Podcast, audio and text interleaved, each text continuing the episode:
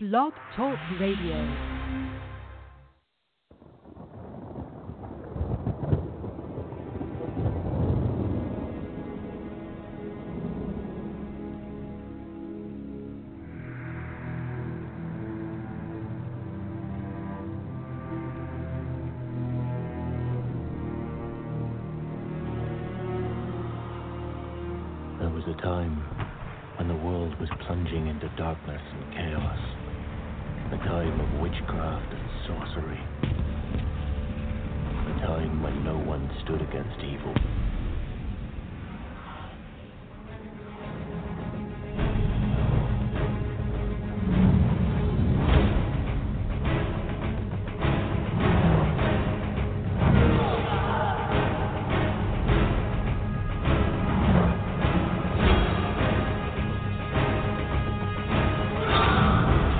This is the Body of Christ Church, and you are listening to our program, From Darkness to Light, where we wage war against the servants of darkness and spiritual wickedness at work in today's world.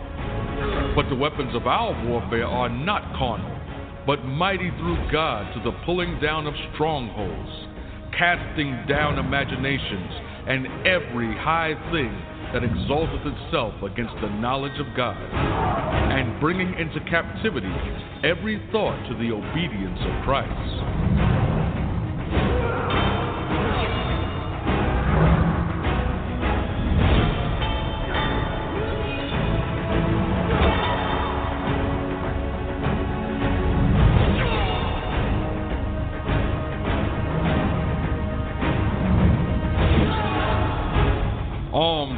Helmet of salvation, the shield of faith, and the sword of the Spirit, we fight to spread the true gospel of Jesus Christ to those overtaken in the sins of witchcraft and occult practices.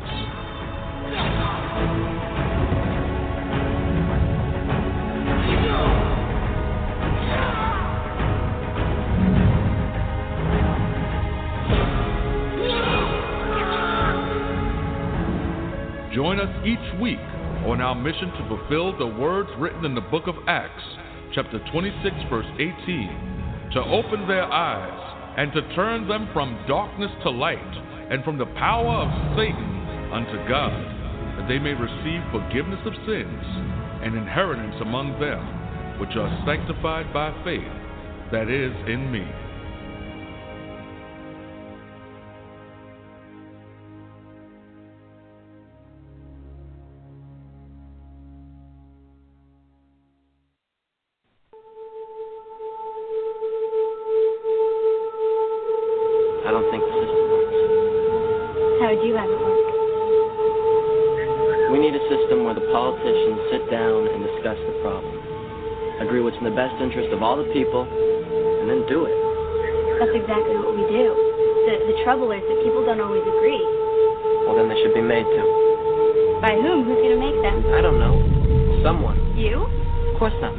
But someone.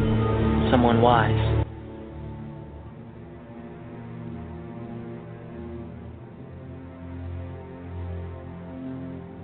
I will not let this republic that has stood for a thousand years be split in two.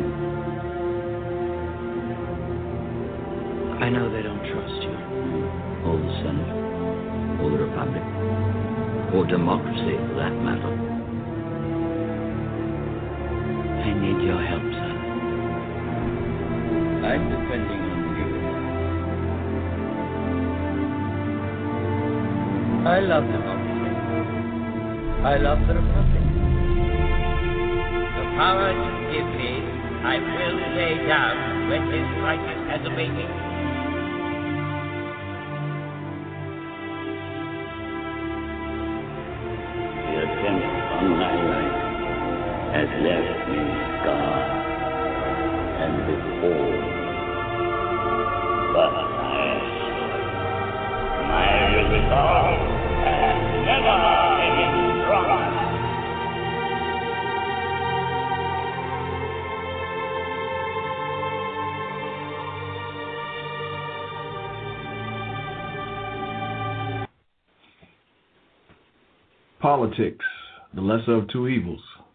in the dark, shadowy world of politics. Success is not a matter of virtue, but vice. The mere word politics conjures up every negative and wicked Im- imagination. Politics have become synonymous with lies, deceit, scandal, greed, corruption, and evil. Sadly, there is no longer a matter of opinion but fact. This is no longer a matter of opinion but fact. That being said, many of us willingly play these political games in a democracy ruled by hypocrisy. Society as a whole has become so jaded with the political process that we no longer demand any semblance of truth, virtue, or morality from our so called leaders.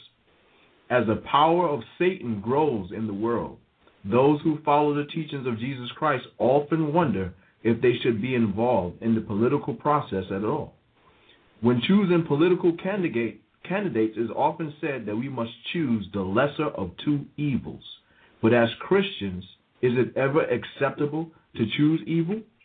Join us for another installment of From Darkness to Light as we use the Holy Bible to condemn the lesser of two evils and choose Jesus Christ, who is the greatest of all good. We'd like to welcome you to another edition of From Darkness to Light, where we're going to deal with this very interesting uh, topic tonight. We give all praises to the Most High Christ. Um, I'm your brother Godwin. As usual, we have the resident expert who used to be on the left hand path, but now have joined the righteousness and the light of Christ. I give you brother Akrai. Hey, shalom to all. It's a blessing and an honor to be here again for another edition of From Darkness to Light. And this is a show that has been on my mind for quite some time to do, but I'm glad we finally got around to it because I guess it's just the frust- frustration of being a follower of Christ. And of course, you know how far removed we are when we come out of this world and we're no longer dealing with the wickedness and imaginations of this of this world. And people around us, they turn and look at us like something is really, really wrong with us. Like, how dare you not be involved in the political process? How dare you not be a Democrat or Republican? How dare you not take a stance on Obama? And all of these things where they really don't understand that the Right. reason why this is is because we already have a king. We already have a Lord. We already have someone that we're following. We already have a leader. We already have a master. We already have a political party. And it has nothing to do with the kingdom of this world. So just making people understand something like that, it's almost like speaking a second language because they're so far removed from that understanding. So that's really why I wanted to sit back and do a show like this. well, the one thing you said, how how dare you take a position? You don't take a position on Obama. You know, everyone I spoke to is how dare you not agree with everything that comes out of his mouth. And you know, this I know uh, not to get overshadowed with what we're going to go over on this show, because this is not a show about Obama. Although I promise we'll save some space for him towards the end. But really, what we want to go over today is the whole concept of the lesser of two evils in politics, where people really made up their mind that they no longer care about any semblance of truth or virtue or any type of righteousness in the people that they call their so called leaders. Right. And how to this day you have people who will fight for them, who will argue for them, who will represent them, who will campaign for them, who will put up posters for them, who will work tirelessly to put them in office, knowingly or ignorantly of the fact that these men are the basest men on the face of the earth. And since this is a darkness to light show, it's only fitting that we really go into the fact of the matter that these men are avowed Satanists. They worship Lucifer. They practice a Luciferian doctrine. They worship Satan in all his highest glory. And the only reason why they're even in these positions to begin with is because they've already given their soul to the to the left hand side, given their soul to the power of darkness. So what we're going to start with today, we're just going to go over some scriptures showing number one that the Heavenly Father was and is the power and authority that we should be following, and two, going into the proof of all of the political corruptions that are in this world, which people have agreed to and aligned themselves with, then going into the darker sides of it, going into the satanic aspect of it. And you know, we'll probably save this current president for last. It's going to be a longer show, so we'll try to pace ourselves and give ourselves enough time for everything. But I want to start with the book of Jeremiah, chapter 17, verse 5, which says, Thus saith the Lord, Cursed be the man that trusteth in man, and maketh flesh his arms, and whose heart departeth from the Lord. And so that's really the main curse that people are bringing upon themselves the curse of that trust in man, the curse of putting a man up in a position of exaltation when you know, based on their words, on their deeds, actions, that these men are wicked, evil, corrupt, and base. So also, when you look at that, curse be the man that trusteth in man, it leads you back to the first time that the children of Israel were truly admonished about that type of thinking was in the book of First Samuel, where they rejected the Lord and chose a king for themselves. So mm-hmm. um, if you can get that for me, Godwin, in the book of First Samuel, chapter 8, and we're going to read from verse 4 all the way down to verse 8. So that's First Samuel, First Samuel chapter 8, starting at verse 4. Then all the elders of Israel gathered themselves together and came to Samuel unto Ramah, and said unto him, Behold, thou art old, and thy sons walk not in thy ways. Now make us a king to judge us like all the nations. But the thing displeased Samuel when they said, Give us a king to judge us. And Samuel prayed unto the Lord. And the Lord said unto Samuel, Hearken unto the voice of the people and all that they say unto thee, for they have not for they have not rejected thee, but have rejected me, that I should not reign over them. According to all the works which they have done since the day that I brought them out of Egypt, even unto this day, wherewith they have forsaken me and served other gods, so do they also unto thee. So at that time, the Heavenly Father had set up judges in the land of Israel. This was before the days of the kings. And Samuel, being a prophet and a judge in Israel, he ruled and he reigned over the people, not in the sense of being a ruler, but he guided them and instructed them in all that the Lord had planned for them.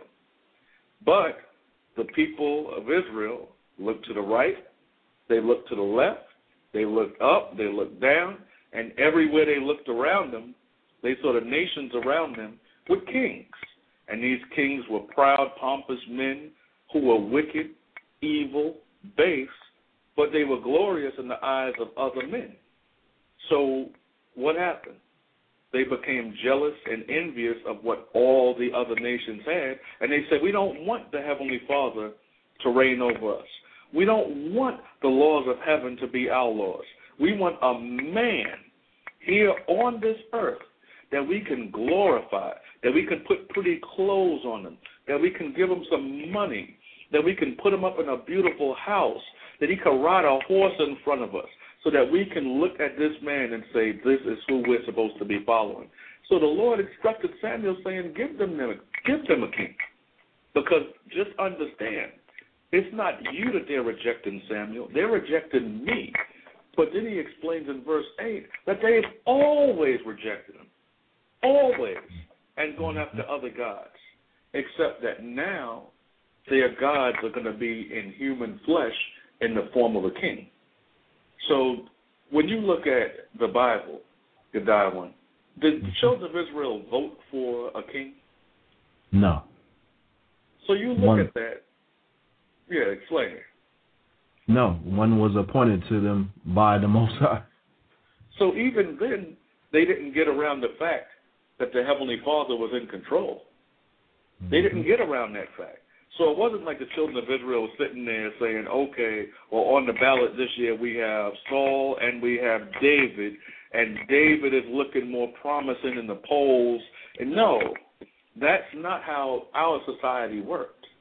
And the thing is, you know, we hear about Athens and democracy and all of these all of these great political processes and things of that nature. But what people don't understand is that even even in the voting process, you're not choosing. You can tell you can put a ballot out and if people are not aware of how the political process works, then go and do some research yourself. Go and do some research on the ballots. Go and do some research on the electoral college. As a matter of fact, you shouldn't have to do much research because you've already seen it in your lifetime with Gore and Bush. Mm-hmm. So the thing is, is that your vote doesn't determine who's going to sit on that throne. Secondly, what people really don't understand is regardless of what platform your po- politician stands on, regardless of what political party he's from, whether it be Democrats, Republicans, conservative, leftist, right wing, you name it, all the way across the spectrum, they're all the same person. Why? Because behind closed doors, they're all part of the same satanic organizations. They're all part of the same fraternities. They're all part of the same secret societies, and they all get them get their orders from Satan himself. And Mhm. what people don't understand is there is no exception to that rule. So, when you look at the time of the kings of old, even when we went into captivity in different nations, whether it was Assyria, whether it was Babylon, whether it was the Medo Persian Empire, whether it was the Greco Roman Empire, the children of Israel went into captivity under every nation on the face of the earth. But there was an interesting example that came out in Babylon with King Nebuchadnezzar, where he rebelled against the Lord and he was punished. His punishment was that he was made to be a beast of the field. He was transformed. The hair on his back grew thick like feathers. His his fingernails grew out like claws. He ate grass like a beast when the Lord humbled him. And when you read in the book of Daniel, chapter 4, verse 17, that's when the Lord explains that this was decreed to show mankind a lesson. So I'll read it. This is Daniel chapter 4, verses 17. It says, Mhm. This matter is by the decree of the watchers and the demand by the word of the holy ones, to the intent that the living may know that the Most High ruleth in the kingdom of men, and giveth it to whomsoever he will, and setteth up over it the basis of men. So, what does that what does that mean, Gadal, when he says the term the basis of men? The wickedest of men. So when you look The at that The bottom. word Basis means the bottom. exactly. The You look at that word base, it just means the lowest of the lowest of the low. There, so although these men are being revered as righteous, although these men are being revered as all these great things, the scripture says they're the basis, which means they're not just a thief, they're the worst possible thief that you can find. They're not just you know, a fornicator, they're the worst possible fornicators on the face of the earth. They're not just murderers, they're the worst possible murderers on the face of the earth. That's what it means when it says the basis of men. But the thing is, they're so base that we don't even expect anything less of them. And the sad thing about it is that's the reason why people in politics get away with murder and all the things they do. Because when you look at our people, when you look at people in general, po- political scandals don't upset them.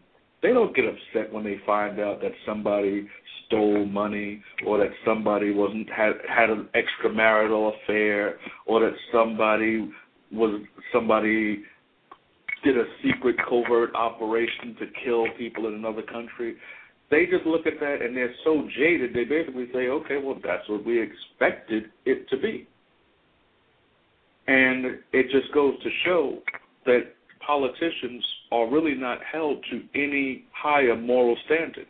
And the proof of that, let's go into clip number two tonight, where this is a clip that really shows how people that were involved in political scandals, how they not only continued in politics, but many of them also thrived after the scandal.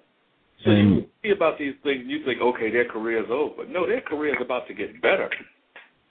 And um, it's also a show we we do on um, Tuesday night. Are you smarter than your pastor? It goes hand in hand with the um, the pastors as well. Yes, indeed. They get caught up in any kind of scandal because they they're very much entwined with the politics scene as well. Uh, you know, we did the show on on Jim Jones. How much was he involved in politics?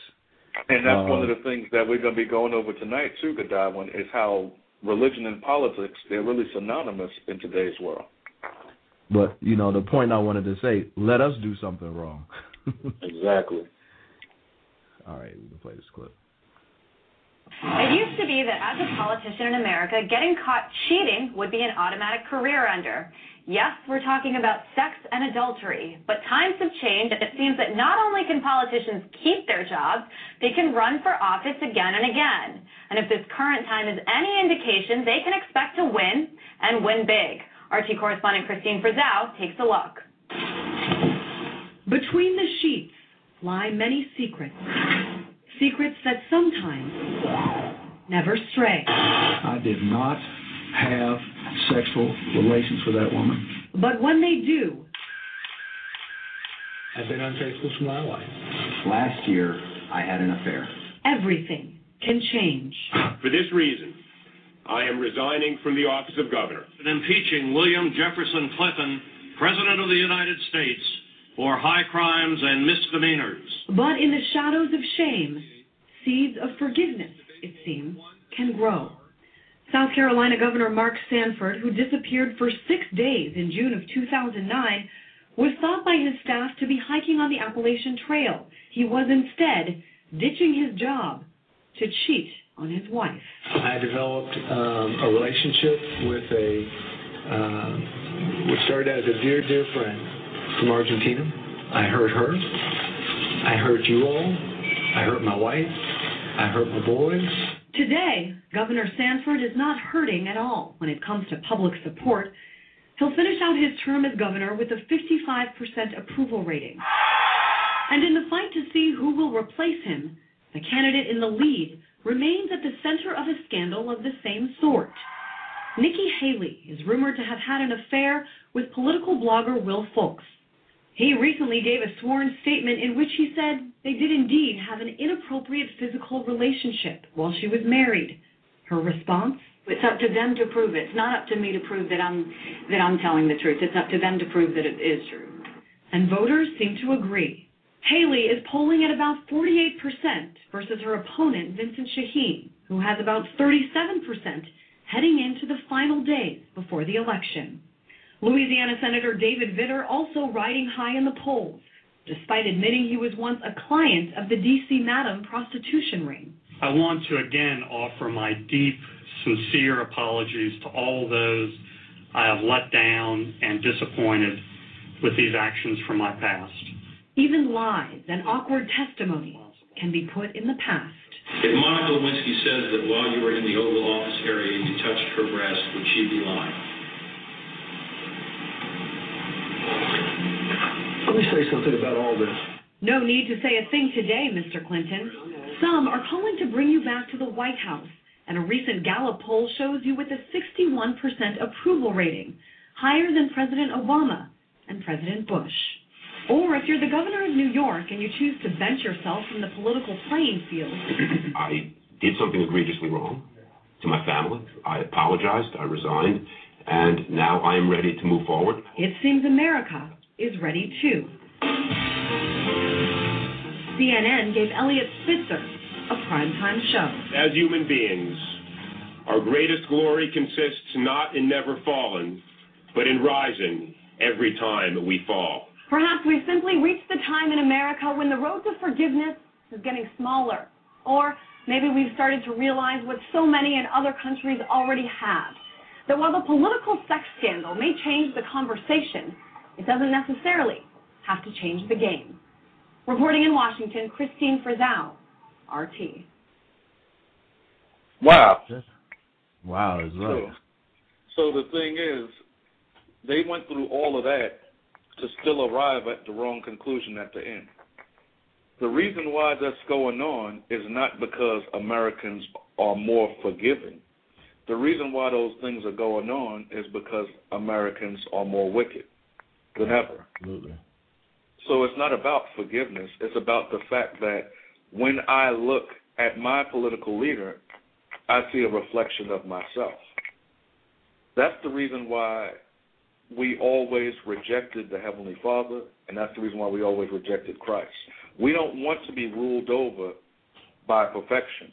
We don't want to be ruled over by a Lord that has no flaws and a Lord that's perfect, because now it's going to be like the Scripture says: "Be ye therefore perfect as your Father in heaven is perfect." We want a, a ruler that's an adulterer. We want a ruler that's a fornicator. We want a ruler that's a thief.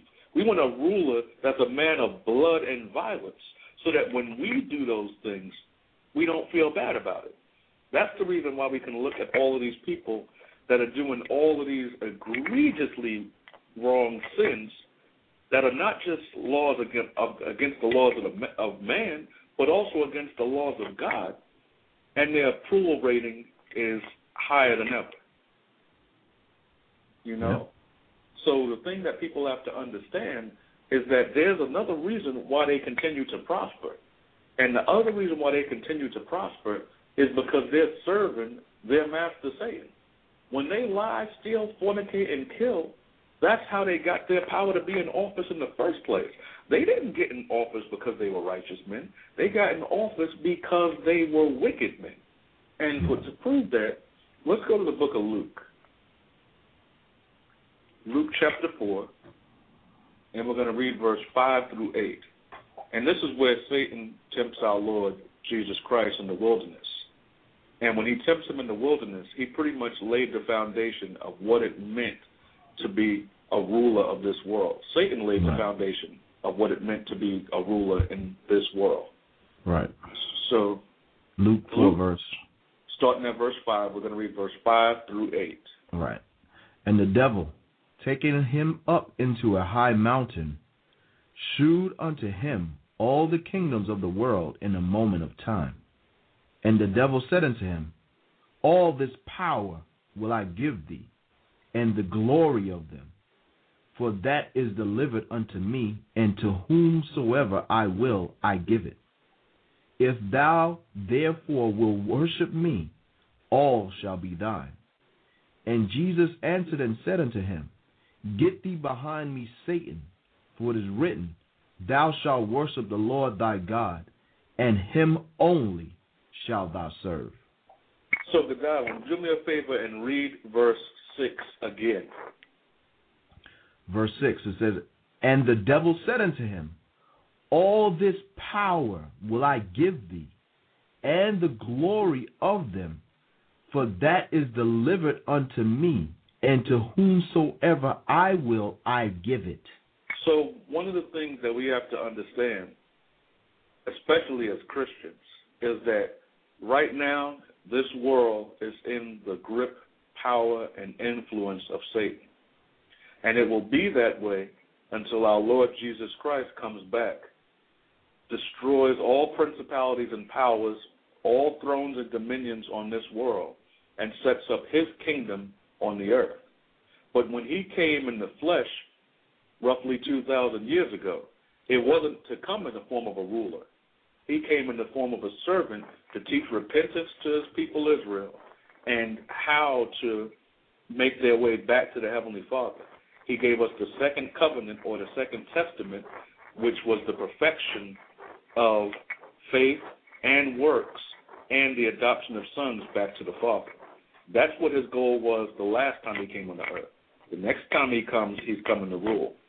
So when you look at Satan, what Satan was trying to do was to get the Lord to shirk his duties and responsibilities and to accept being the ruler of this world, but not in righteousness, but in wickedness. That's the reason why he explained in verse 5 and the devil taketh him to a high mountain, showed unto him all the kingdoms of a world in a moment in time.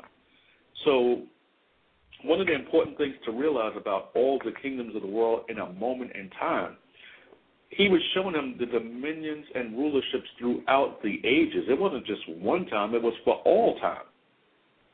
So, it's letting you know that Satan has been ruling for a very long time because mm-hmm. from the from the fall of man all the way up until the return of Christ is what we're talking about.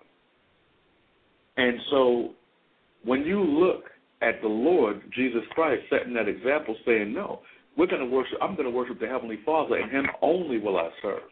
But the point is is that if Satan said out of his own mouth that he has the rulership and dominion of this world, and he gives that rulership and dominion to whomsoever he will, and he gives it to those who bow down and serve him, then that should let you know that the presidents, governors, mayors, whatever you see on the face of this earth, from one end of the globe to the other, whether they call themselves emperors, czars, presidents, prime ministers, governments, cabinets, senates, they have all, in some way, shape, or form, bowed down and accepted Satan as their Lord and Savior. So that's the reason why they were given power to rule and reign in this earth. And so, are we just talking about Democrats? Are we just talking about Republicans? Are we just talking about conservatives? Or are we talking about every single one of them? So, let's play one other clip before we go to our break. And mm-hmm. this, huh? And this is the this is a clip of Jesse Ventura, of all people, who actually was very, very prominent in politics at the time. And course, most of us remember him as a professional wrestler. But one of the things that he says, which I totally agree with, as a matter of fact, I used to say it for years and years, and I'm so glad that somebody else came out and said it too. What he basically said is that politics and professional wrestling are very similar in the sense that it's all fake and it's all staged. But I'd rather you hear it out of his mouth. So play the clip of Ventura actually giving his spiel on politics as a whole. There we go. And everything else. So. Governor, relate uh, your experience in professional wrestling with politics. With, uh, well, what you have today, what people don't realize, when I went and taught, taught at Harvard in 2004, one of my classes was how pro wrestling prepares you for politics. And it truly does. Because it makes you comfortable in front of the mic. It makes you have to ad lib and think on your feet. And also, probably the most, is that who you really are and who may not be the same person. You know, in pro- politics today, and you'll hear me say that to the crowd today, politics today is pro wrestling. It is pro wrestling. And you know what I mean by that? I mean by that that the Dems and Repubs in front of you and in front of the public is going to tell how they hate each other and how they're different. But as soon as the cameras go off in the back room, they're all going out to dinner together. They're at, and they're all buddies cutting deals. It's just like pro wrestling. In front of the public, we hate each other. We're going to rip our heads off. But in the locker room, we're all friends. Are you suggesting professional wrestling is fake? I'm suggesting politics is fake.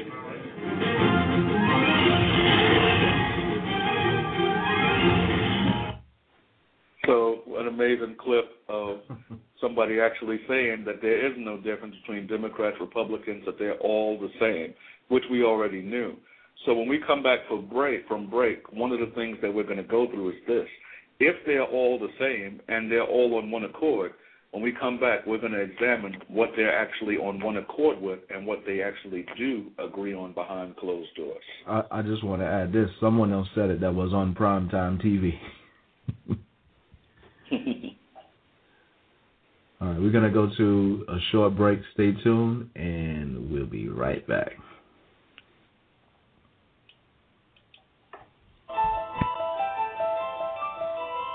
This is the Body of Christ Church, inviting you to listen to our new program, From Darkness to Light, where we examine and reprove spiritual wickedness in today's world. The show airs every Wednesday night at 7 p.m. So remember the words written in Proverbs chapter 4, verse 18. But the path of the just is as the shining light that shineth more and more unto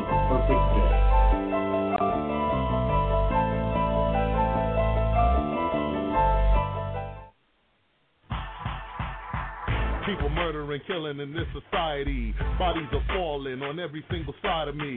Rapists are running rampant, so what are drug addicts? We're living in the last days of the final madness. Teenage mothers giving birth to rebellious children. Rebellious children hate their brothers, and then they kill them. Wars, earthquakes, famines, pestilence, evidence, evidence, evidence, evidence. That it's high time to wake out of your sleeping state before Christ returns to set these wicked demons straight. So tune in to blogtalkradio.com forward slash Don't be alarmed. Closely, and there's one thing you will see. To get your life right, repentance is the key. Tune in to Repentance is the Key at 7 o'clock p.m. Eastern Standard Time on Friday to learn more about repentance Christ. Religion is not the answer. The Bible, the Heavenly Father, and Christ is the answer. So tune in. Shalom.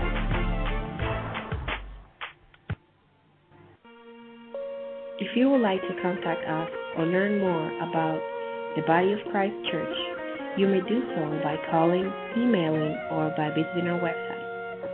Our telephone number is 1 877 871 1712. Our email address is bodyofchrist at ureach.com. Ureach is the letter U followed by the word reach. So that's body of Christ at ureach.com. Our website, thebocc.com, contains our telephone number and email address, as well as audio and video biblical lessons and other information geared toward edification in repentance and good works. Again, our website address is thebocc.com, so please feel free to connect with us today.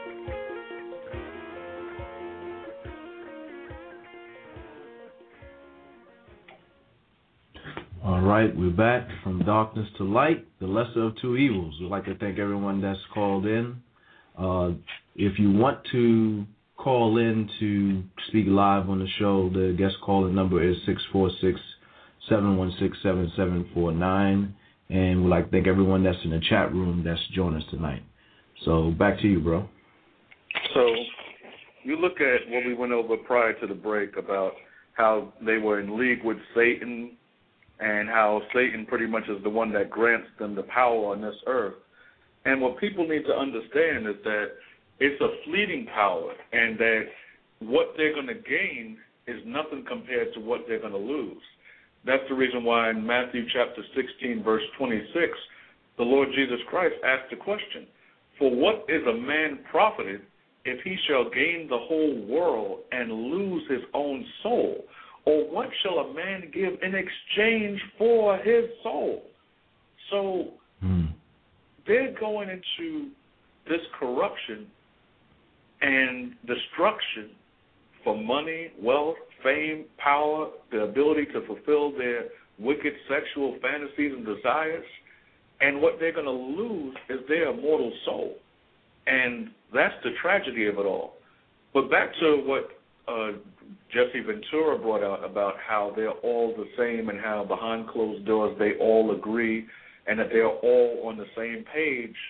So the question is, if they're fighting and arguing like cats and dogs in front of our face, and behind the scenes they're all buddy buddy, then what are they on one accord about? So Hmm. let's go to the book of Psalms, and we're going to go to the second Psalm, and we're going to read verse 1 all the way through verse 6 to show you exactly what they do agree on. So Psalms, verse 1. It says, Psalms, Psalm chapter second 2, Psalm, verse second Psalms, verse 1. It says, Why do the heathen rage, and the people imagine a vain thing? The kings of the earth set themselves, and the rulers take counsel together against the Lord, and against his anointed, saying, Let us break their bands asunder, and cast away their cords from us. He that sitteth in the heavens shall laugh, the Lord shall have them in derision. Then shall he speak unto them in his wrath, and vex them in his sore displeasure. Yet have I set my king upon my holy hill of Zion. So you look at that. You want to know what they agree on behind closed doors? You want to know what the kings of the earth, the rulers of the earth, the prime ministers, the governors, the senators, the congressmen, you want to know what they agree on behind closed doors? Read verse 2 again. The kings of the earth set themselves, and the rulers take counsel together against the Lord and against his anointed, So the point, so the point is that when they come together, their counsel, all their counsels, are against the Lord of heaven and earth and against His anointed, meaning that they are against the heavenly Father, they are against the Lord Jesus Christ, and they are against the people on this earth who have dedicated themselves to following Christ. That's the reason why all the policies of this earth, all the laws of this earth, and everything that's coming down the line is to destroy, stamp out, and eradicate any semblance of the Heavenly Father's rule on earth. That's the reason why they talk about a separation of church and state while they still push their satanic doctrines. That's the reason why they said there's not going to be any prayer in schools. That's the reason why they said that we're going to force your children to learn about a satanic doctrine of evolution. That's the reason why every single thing that we see around us is leading us towards a world without God, without Christ, and without the people of the Lord having a place in it. That's their job. And that's what mm-hmm. they're on one accord with behind closed doors. Why? Because they all serve Satan. Absolutely. So now to further prove that, let's go to the book of Isaiah chapter 8. And when we go to the book of Isaiah chapter 8, one of the things that we're going to bring out is the Lord's answer to them. The Lord's answer to the so-called New World Order, the Lord's the Lord in heaven's answer to all the people that gather themselves together to fight against Him, to fight against Christ, and destroy His anointed on the earth who follow Him in truth and sincerity, despite the persecutions of the day. So mm-hmm. we're going to go to the book of Isaiah chapter eight, and we're going to read all the way down. So let's take our time and let's just go through each of these verses. Isaiah Right. chapter 8, starting at verse 9. Starting at verse 9. Isaiah 8, verse 9. Associate yourselves, O ye people, and you shall be broken in pieces, and give ear, all ye of far countries. Gird yourselves, and you shall be broken in pieces. Gird yourselves, and you shall be broken in pieces. So the Lord is letting all the nations know that He's ready for them. He's telling them to associate yourself together, O ye people, letting them know, come together, gird yourself, put on your armor, get up your swords and shields, and I'm going to break you in pieces. Continue. Take counsel together, and it shall come to naught. Speak the word, and it shall not stand, for God is with us. So what you decide in your closed door meetings, what you decide in the Senate, what you decide in the White House, what you decide in your satanic altars, what you decide at your Bohemian Grove, what you decide at the Bilderberger Group, the Lord is saying, take counsel together, and it shall come to naught. Speak the word, and it shall not stand, for God is with us. Continue. For the Lord spake thus to me with a strong hand. and instructed me that I should not walk in the way of this people, saying, Say ye not a confederacy to all them to whom this people shall say a confederacy. Neither fear ye their fear, nor be afraid. So what he's letting us know is that the people are saying we have a confederacy. We, we have a confederacy. But the Lord is saying don't have a confederacy with them. When you look up the word confederate, I'll just read to you a few definitions of confederate. It means united in a league, alliance, or conspiracy. A person, group, or nation, etc., united with others in a confederacy. An ally, an accomplice, especially in a mischievous or criminal act. So hmm. that's why the Lord said that they were in a confederacy because hmm. they're part of a conspiracy of satanic proportions. They're part of a mischievous criminal act. They're part of a system designed to fight against the Heavenly Father. So the Lord is telling us don't be involved in their conspiracy, don't be involved in their confederacy, and don't be afraid of the things that they're afraid of. They're afraid of government, they're afraid of politics, they're afraid of uh, all the things that's happening in this earth. We don't have to be afraid of those things. But what do we have to be afraid of? Let's follow, find out. Isaiah chapter 8, verse 13, read it on. Say ye not a confederacy to all them to whom this people shall say confederacy, neither fear ye their fear, nor be afraid. Sanctify the Lord of hosts himself, and let him be your fear, and let him be your dread. So that's what our fear is supposed to be. Because I could, I hate when people come up and they start talking about all this political rhetoric about, oh, you you have to be afraid about this and you no, I only have to be afraid of the Heavenly Father. He's my fear and He's my dread. I don't have to fear their fear. I don't have to fear your fear. The Lord already told me what I'm supposed to be afraid of. So everything else could take a walk. Continue. And he shall be for a sanctuary, but for a stone of stumbling, and for a rock of offense to both the houses of Israel, for a gin, and for a snare to the inhabitants of Jerusalem. So our Lord is going to be a sanctuary for those that trust in him, a safe place, a haven. But for those that despise and reject him, he's going to be a gin, a snare, a rock of offense, and people are going to be destroyed by fighting against him. Continue. And many among them shall stumble and fall and be broken and be snared and be taken. And those are the ones that fight against the Lord. They're going to fall and be broken. That's why he told them to gather together and they're going to be broken in pieces. What are they going to be broken on? They're going to be broken on the Lord Jesus Christ because you cannot conquer him. Continue. It also said snared, which is which is a trap because Satan Exactly. set out many traps out there, many false Christ, many false light, and satanically inspired. You thinking that they're Christ-like, but they're not. They're really Satan behind. They're laughing at you. It's. Exactly. Exactly. It is a trap. Verse 18.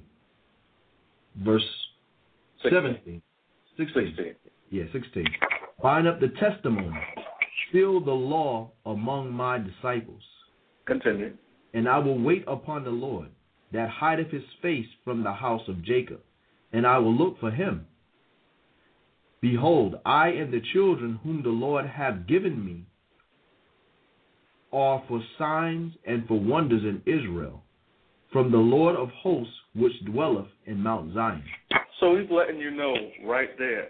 Bind up the testimony and seal my law among the disciples. So the testimony is sealed with those that fear the Lord. And that's what we're supposed to be doing. We're supposed to wait on the Lord that hideth his face from the house of Jacob. So even though it seems like the Lord is not near, that he's not watching, that he's not present, the Lord knows everything that's happening with us. And even though he's hiding his face from us and his anger and displeasure with the things that are happening on this earth, he hasn't forgotten the ones that have truly followed him in truth and sincerity. And the Lord Jesus Christ is watching over us. So hmm. that's why I said, Behold, I and the children whom the Lord hath given me are for signs and for wonders in Israel from the Lord of hosts which dwelleth in Zion. So while people look at us like, okay, we're a sign and a wonder, and a, and how did we become so low and how we destroyed? Uh-uh. The Lord of hosts has not forgotten us. But now, let's read on to verse 19 and 20 to see what the Lord says about the rulers of this world. And when they shall say unto you, Seek unto them that have familiar spirits, and unto wizards that peep and that mutter, should not a people seek unto their God for the living to the dead? To the, to the law and to the testimony. If they speak not according to this word, it is because there is no light in them. So when it says there is no light in them, the scriptures already tell you, the Lord said, I am the way, the truth, and the life. No man comes unto the Father but by me. And Christ already said, I am the light of the world. So when they're saying that there's no light in them, if they're not speaking according to this word, a lot of times we use that scripture pertaining to pastors and priests that are false prophets. But what people have to understand, it's also in line with the so-called political leaders. If they're not speaking according to the law and the testimony, it's because there's no light in them. And when you look at the presidents and the rulers of this world, who are they seeking to? They're seeking to those who peep and those who mutter. And they're going to witches and Satanists to find out what decisions they should make. Just like the rulers of old. In Babylon, they had the Chaldeans, the wise men, and all of these presidents were involved in different types of astrology to make their decisions and things of that nature. So, if you can go down and play for us the next clip, uh, it's a little bit of information about Reagan's presidency and how he made his decisions on a daily basis. NBC's Andrea Mitchell tells us tonight new reports of Mrs. Reagan's reliance on an astrologer raise new questions about national security. In her book, My Turn, Nancy Reagan says she relied on astrology as a crutch because of fears about her husband's safety after the assassination attempt. Astrologer Joan Quigley told NBC News she and Mrs. Reagan talked constantly, sometimes several times a day, and not only about the president's safety. She was not only interested in the president's safety and having me do for him the things that I'd done during the 80 campaign, but she was also in, interested in improving her own image. And I was very occupied with that uh, at first. Quigley had veto power over the scheduling of all presidential press conferences. She advised when it was safe to travel, when he should hold a summit. I uh, picked a time on the day they left that was an excellent time for what I, what we wanted to accomplish, and I also uh, changed their evil empire attitude by briefing them on Gorbachev's horoscope. By the time we were working on the uh, uh, Washington summit, she was calling me two and three times a day. Intelligence officials say the CIA went nuts when it learned the First Lady was discussing U.S. Soviet relations with an outsider on non secure lines. Some White House officials were also horrified that presidential security was being breached. And according to former White House officials and Quigley, the astrologer was involved in everything. She picked the departure time for the Reykjavik summit, the optimum time for signing an arms control treaty, the best time for the trip to Moscow, and when Mrs. Reagan was upset about a controversial trip to Germany in 1985, Quigley plotted every takeoff and landing. Her scheduling for that visit to the Bitburg Cemetery was so complicated that former White House aide Michael Deaver sought permission from Mrs. Reagan to talk to the astrologer directly. The president knew what was going on. Deaver told NBC News that if Mrs. Reagan wanted the schedule changed, she would say, I've told Ronnie, and that's what Joan recommends. Described by friends as superstitious, almost mystical, Reagan was inclined to defer to his wife's wishes. No, no, no, no, that's bad luck. I have learned not to argue with her superstitions. Former aides say Ronald Reagan was a man who read his horoscope and the funnies before the rest of the paper. They say he wasn't only indulging his wife, that the former president also believed in astrology. Andrea Mitchell, NBC News, Washington. No, no, So- no, no. That's bad luck. So here it is. You think that these guys are behind closed doors making decisions based on intelligence and all type of things, when they're really consulting astrologers and soothsayers and those who peep and mutter for advice on running a nation. It's no different than the days of old, because those are the things that they're confederate in. a confederate in their service to Satan. Political party does not matter because they're all part of the same satanic organizations behind the scenes. Whether it be Freemasonry, Skull and Bones, Trilateral Commission, Bilderberger Group, they all serve the same masters. Um, not too many years ago, Alex Jones actually did a documentary called um, Dark Secrets Inside Bohemian Grove. And you know, I'm not the biggest Alex Jones fan, but he has his purposes, like all so-called conspiracy theorists. And that's actually next week's show, dealing with them. But like I said, he has his purposes. And just to give people an idea of what the Bohemian Grove is and what the group is about, I'm going to read a brief excerpt and just go into a few things about what the Bohemian Group Club is. The Bohemian Club is a private club. Only only active members of the club, known as bohos or grovers, and their guests may visit the grove. These guests have, have been known to include political and notable figures from countries outside of the U.S. Particularly during, during the midsummer encampment, the number of guests is strictly limited due to the small size of the facilities. Nevertheless, up to 2,900 members and guests have been reported as attending some of the annual encampments. The membership list has included every Republican and some Democratic U.S. presidents since 1923. Many cabinet officials, directors, and CEOs of large corporations, including major financial institutions, major military contractors, oil companies, banks, including the Federal Reserve, utilities, including nuclear power reserves, and national media, which is broadcast and print, have high ranking officials as club members or guests. So, what he did is he actually did a documentary where he goes into Bohemian Grove to expose what it is that they're doing at these ceremonies where they go through the so called cremation of care.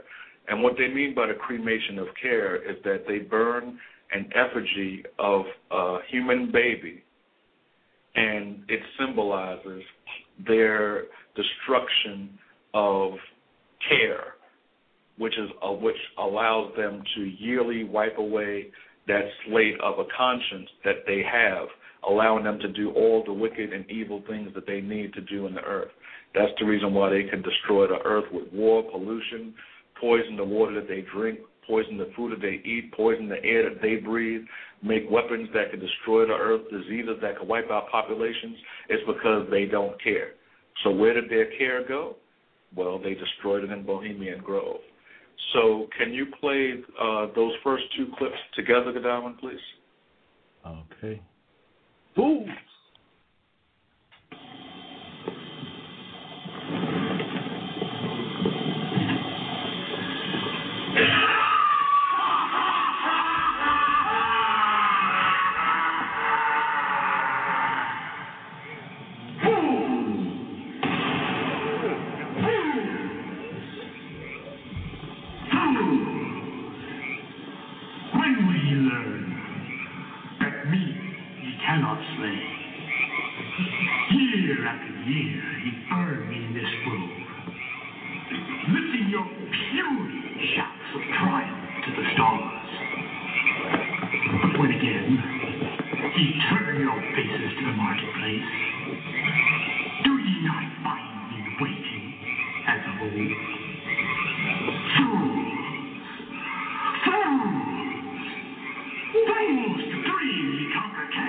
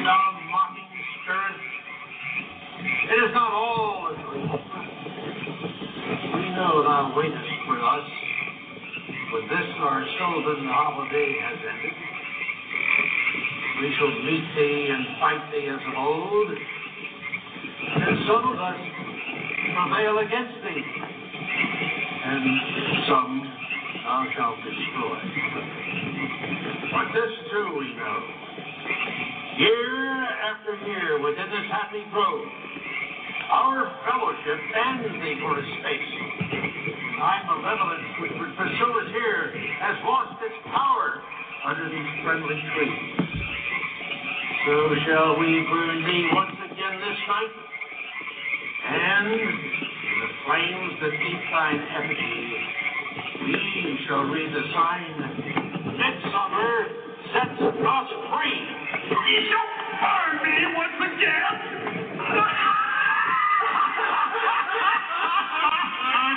Not with me, flame, which hither ye have brought from regions where I reign.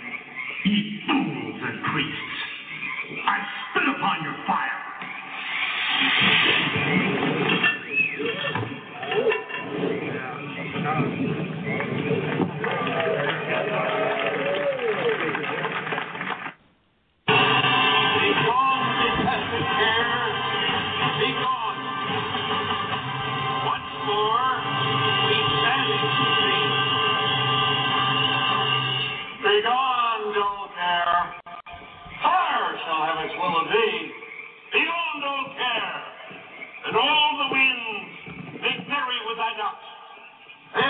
Fellowship's eternal flame. Once again, midsummer sets us free.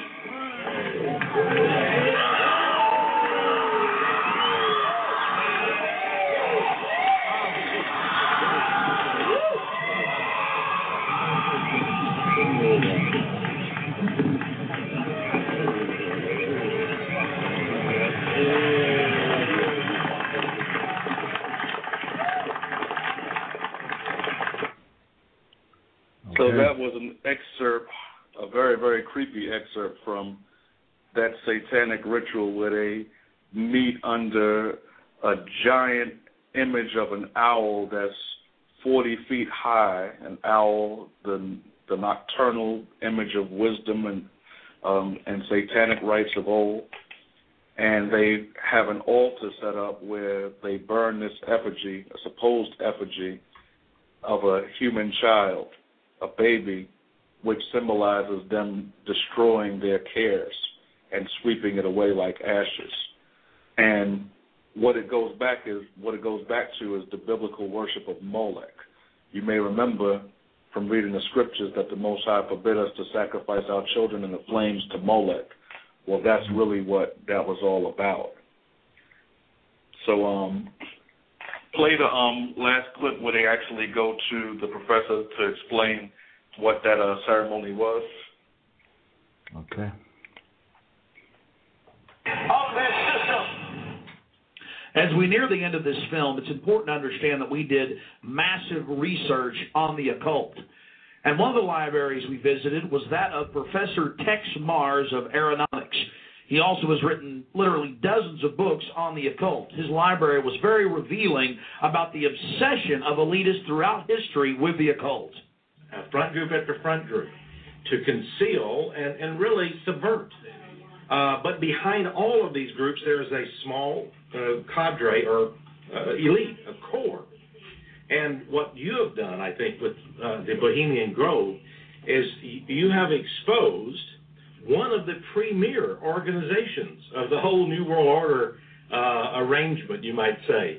Uh, of course, we can go back in history all the way back to ancient Egypt, Babylon, or Greece, Rome. And I think you're going to see sort of the roots of the uh, Bohemian Grove, but particularly in the Illuminati uh, era, uh, originating during the French Revolutionary days. You know, there we had the actual order of the Illuminati Adam Weishaupt and all of his uh, evil uh, philosophers, let's just call them, uh, Voltaire and the others. And uh, that has come up all the way to today. Hitler, of course, was a Bohemian. I think it's more Babylon mystery religion. Uh, all of the elements are, are there. Uh, of course, even the owl is a symbol of ancient mystery Babylon. The owl was worshipped by the ancient Egyptians and by the Babylonians. Uh, and it's interesting to me uh, that many of the members of the Bohemian Grove have in their homes, as I understand it, small figurines of owls. And I believe they actually worship those owls as a symbol of the deity, the great goddess uh, of Babylon. And of course, here again, we have a counterfeit of Christ's sacrifice uh, on the cross.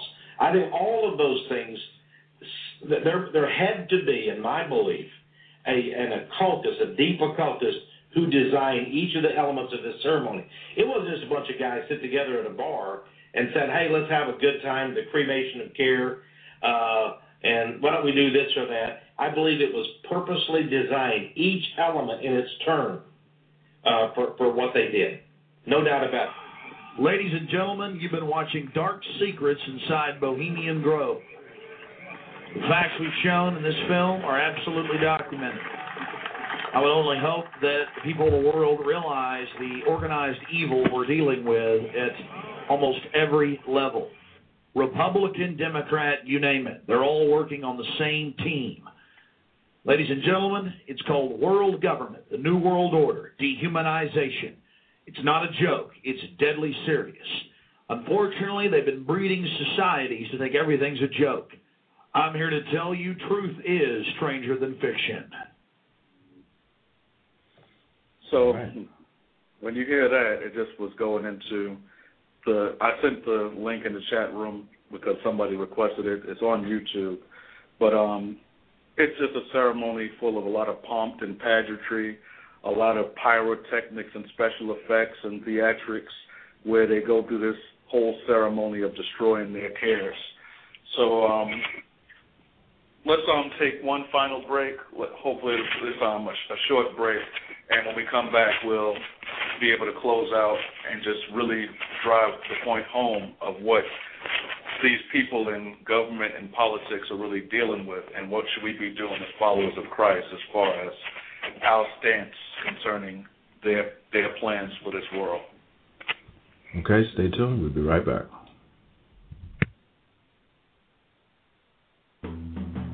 Body of Christ Church invites you to listen to all our programs on Blog Talk Radio. These programs are meant to edify the listener regarding repentance and good works according to the Holy Scriptures.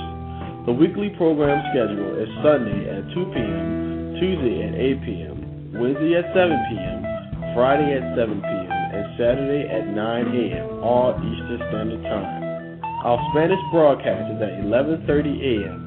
Eastern Standard Time each Saturday at blogtalkradio.com slash ICDC. Please accept our invitation to call in to our show at 646-716-7749. Your comments or questions are eagerly encouraged, whether they agree or disagree with the viewpoints expressed by those involved in the program. Again, call in now. Please dial 646 716 7749.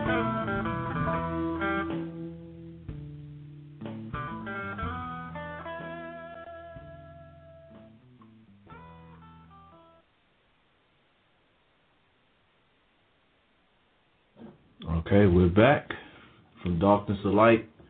Politics, the lesser of two evils. Um, there was a comment put in there by the brother Hayad, and he was speaking about how going back to that um, political figures, you know, advising astrologers and going into Satanism, how that's what S- Saul had to do. Once he couldn't get any advice or word from the Lord, who did he advise with? He went to a witch to get some advice from from from a spirit. Exactly. So where are they getting their advice from? Higher advice. You know, the proof was in the pudding when we played the clip with um Reagan. Well, I'm back to you, bro. Exactly. So that whole ceremony that they do, that was really, really disturbing. And um, for the most part, you know, Bill Clinton made a comment one time to a heckler where they asked him about the Bohemian Club, and that's documented too. And um, it was actually CNN, October 26, 2007. And Clinton's answer was, the Bohemian Club?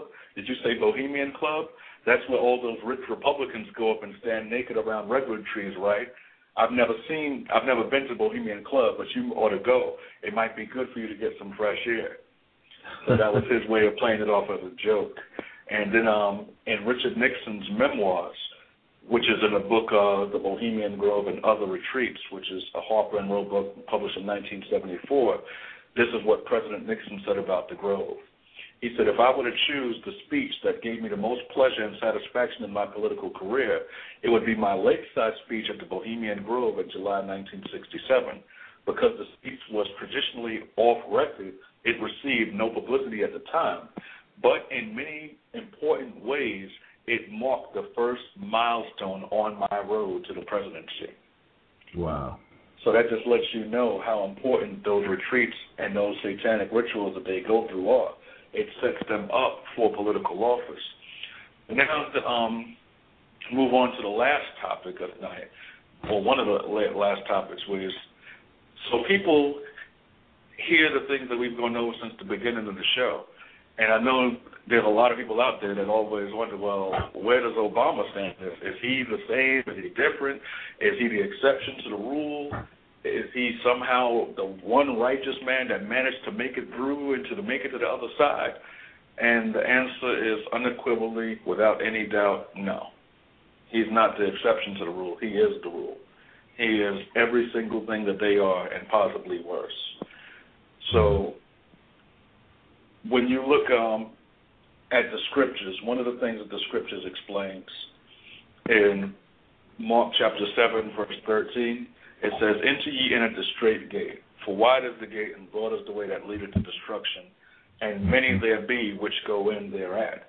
And so people think that that's just talking about religions. No, it's also talking about politics. That wide gate also includes Democrat, Republican, conservative, leftist, right wing, all of that. But when you read Mark chapter 7, verse, I'm sorry, Matthew 7, 14 and 15, it says, Because straight is the gate and narrow is the way which leadeth to life, and few there be that find it. Beware of false prophets which come to you in sheep's clothing, but inwardly are ravening wolves. So politicians are also false prophets. And how do we know that? Because they promise liberty, freedom, righteousness, and delivery from evil. But what happens instead, they come back and they do all the opposite. And some people might say, well, politicians are not religious figures. But think about it. Why do all religions, without exception, seek to politicians to make decisions based on their particular religious views? Politicians are the ones that make the decisions based on abortion, same sex marriage, religious tolerance, separation of church and state, foreign policies, on Islam, Judaism. And they're the ones that make political decisions, not religions. Because there was a time when religion governed the land and now politics governs the land. And what we're going into is that religion and politics nowadays are one and the same. Mm-hmm. You know? So as far as Obama is concerned, let's play um, the first clip of Obama, which was when he was running for candidacy, and people were asking the questions about whether or not he was the Antichrist. Campbell? Thanks, Lou. Hey there, everybody. The most outrageous rumor yet. No bias, no bull tonight in the election center. Wild charges tossed around in this campaign, but this one, this one really got my attention. Barack Obama is the Antichrist. Pretty hard to beat comparing a candidate to the Antichrist. Campbell, you never actually hear the word Antichrist in this ad. When you listen to this John McCain ad, it might sound like Barack Obama has a Messiah complex. Around the internet. Messages that Barack Obama isn't the Messiah at all. Maybe Barack Obama is, in fact, the Antichrist. A Google search for Obama and Antichrist returns an incredible 900,000 hits. Is Obama the Antichrist? 73% of the site's online polls say either yes or maybe. He literally could be a cosmic Antichrist figure. A modern day Antichrist. A young political leader who rises to power with a message of peace and unity and leads a world religion that proclaims we are God. Obama Antichrist internet traffic is up. Obama is the Antichrist. The Antichrist being the Antichrist, one of the candidates is, is the Antichrist. He's not a Muslim. Uh, I, I, you know, to my understanding, Antichrist. Playing the ad backwards to listen for some kind of hidden message. I ruined a lot of good Led Zeppelin albums that way. We got some of the smartest folks in politics to talk about that. Barack Obama is the Antichrist. Do you really think the McCain campaign is intentionally trying to tug at the fears of evangelical Christians? Oh, absolutely. No doubt. No, no, Campbell. The Antichrist, um, we. You heard in David Mattingly's report, though, the number of hits it's getting in Google searches when you combine the two, Barack Obama, a, a, uh, Antichrist. The Antichrist. You can put an, the Antichrist and Paris Hilton uh, in the same uh, ads. You sure she's not the Antichrist? You've got the celebrity situation with Barack Obama. You put it all together, it's this higher plane. I feel a little uncomfortable. So, You, you know what, Akrai? what's that? Uh, people coming to that conclusion because it's like um you're definitely not going to get a godly black man in office, are you? so he has to he has to be the antichrist to be the uh the first black president of the United States. He really have to be powerful in the left hand side. Powerful. A lot, of, a, a lot of people a lot of people believe that, you know. And um this is probably for next week's show, conspiracies, but I'm gonna say it, you know, is that every time you see in movies when a black man is president, the world is coming to an end, or the Antichrist Exactly. is is on the rise, or World War Three, or some uh, uh, extension level event is happening on the earth. So Exactly. People are wary because that's what they've been shown in in, in movies and, and, and TV. Right. So um, one of the things that you may have noticed, it was a very, really quick segment in that clip where they talking about all the internet traffic, and the guy says, "Oh well, there's something about playing his political messages backwards," and he says, "Yeah, I ruined a lot of good Led Zeppelin records that way." Because of mm. course, you know, Led Zeppelin was a group that was infamous for backmasking and reverse speech, which was a satanic practice of putting messages backwards when they spoke. Well, there's actually another clip that was pretty famous on the internet, which was the Yes We Can hidden messages with Obama. So play a clip of that, then I'll go through a little bit of explanation about what that was about and how it happened.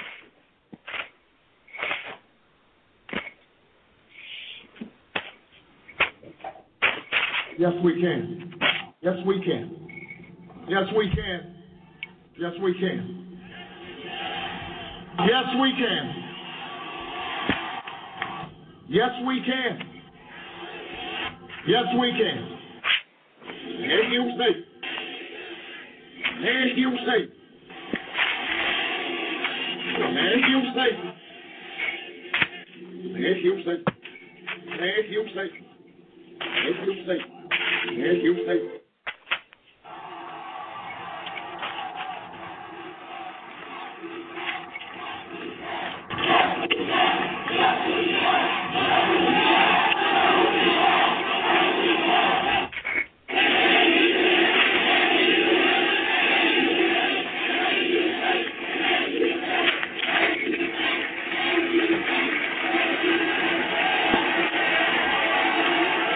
American creed.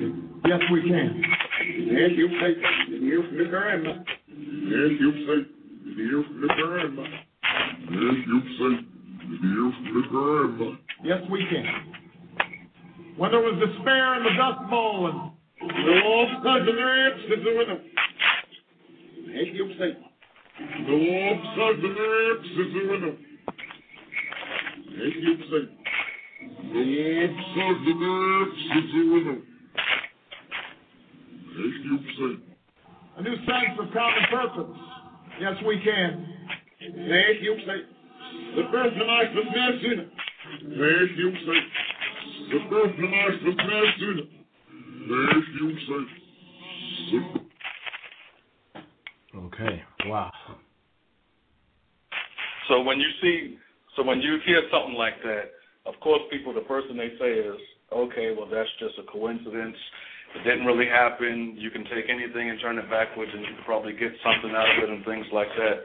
What people don't understand is that Satanists, and I'm talking when I say Satanists, I'm talking about true Satanists that have been groomed for political office or been groomed to follow after the Lord of Darkness. Part of their training is that they learn reverse speech. I'm going to read an excerpt taken from a book called Magic in Theory and in Practice. And I made sure that it's a short excerpt because the person who wrote this book is actually Aleister Crowley, who is the beast himself, who was considered the most wicked man alive, who was the self-proclaimed Antichrist himself.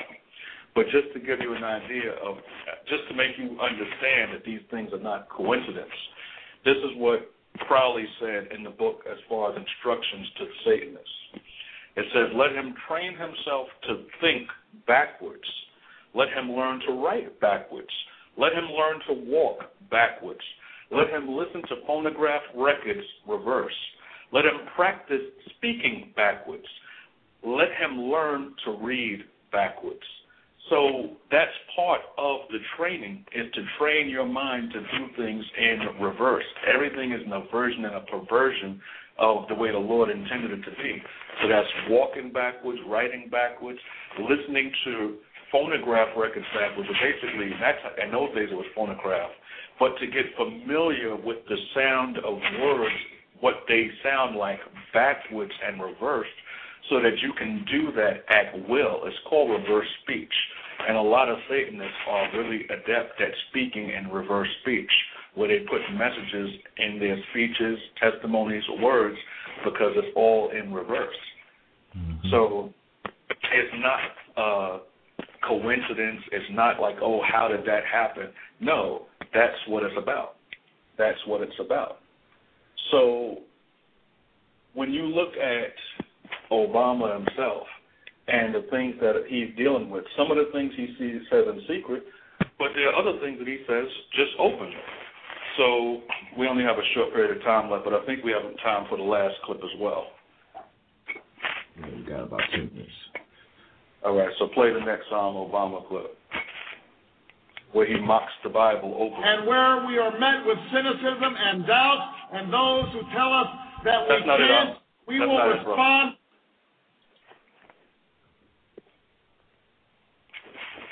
Um, Well, it's cool because we only got a little bit of time left, so I'll just uh, go into the last scriptures.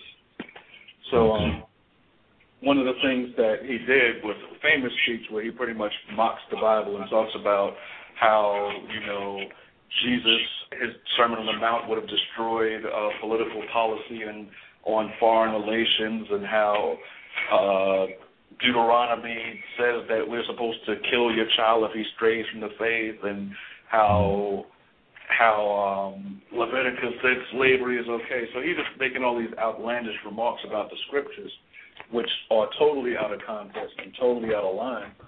But you know, people have to understand that. also, that, he um, he makes uh, he's for abortion.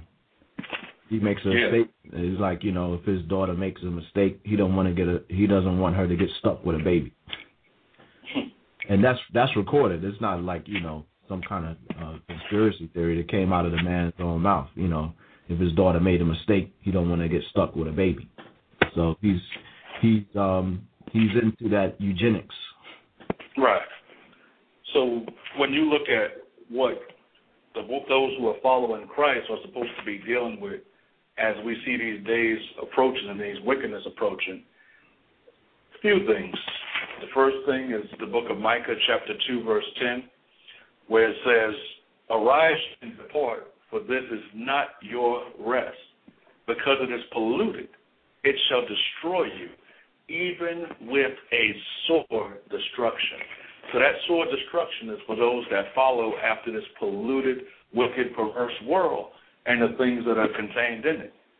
Also in the book of Revelations, chapter 18, verse 4 and 5, where the Lord is speaking about the destruction of Babylon, there's an angel that gives a message down to the inhabitants of the earth.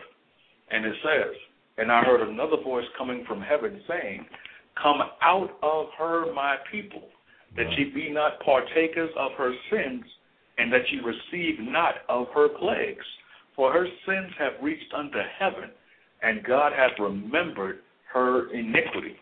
So when you look at it, it's letting you know we're not going to get up and physically leave Babylon because everywhere is wicked. But we have to depart from the lies, philosophies, and from the doctrines that are taking place in this world. The scriptures tell us in the book of Hebrews 13 and 4 that we have no continuing city here on this earth. We have to be preparing ourselves for the kingdom to come, not the kingdom that's here now. Even when you read the book of Hebrews 11 and 13, when it talks about the forefathers of faith, what did it say? It says, These all died in faith, not having received the promises, but having seen them afar off, and were persuaded of them, embraced them, and confessed that they were strangers and pilgrims on the earth. What does it mean to be a pilgrim? That you're just passing through. Mm-hmm. And that's what we are on this earth. We're just passing through. And when you read in the book of Revelation, when it talks about that final judgment that's going to be taking place, Revelation chapter 22, verses 14 and 15. And what it says is, Blessed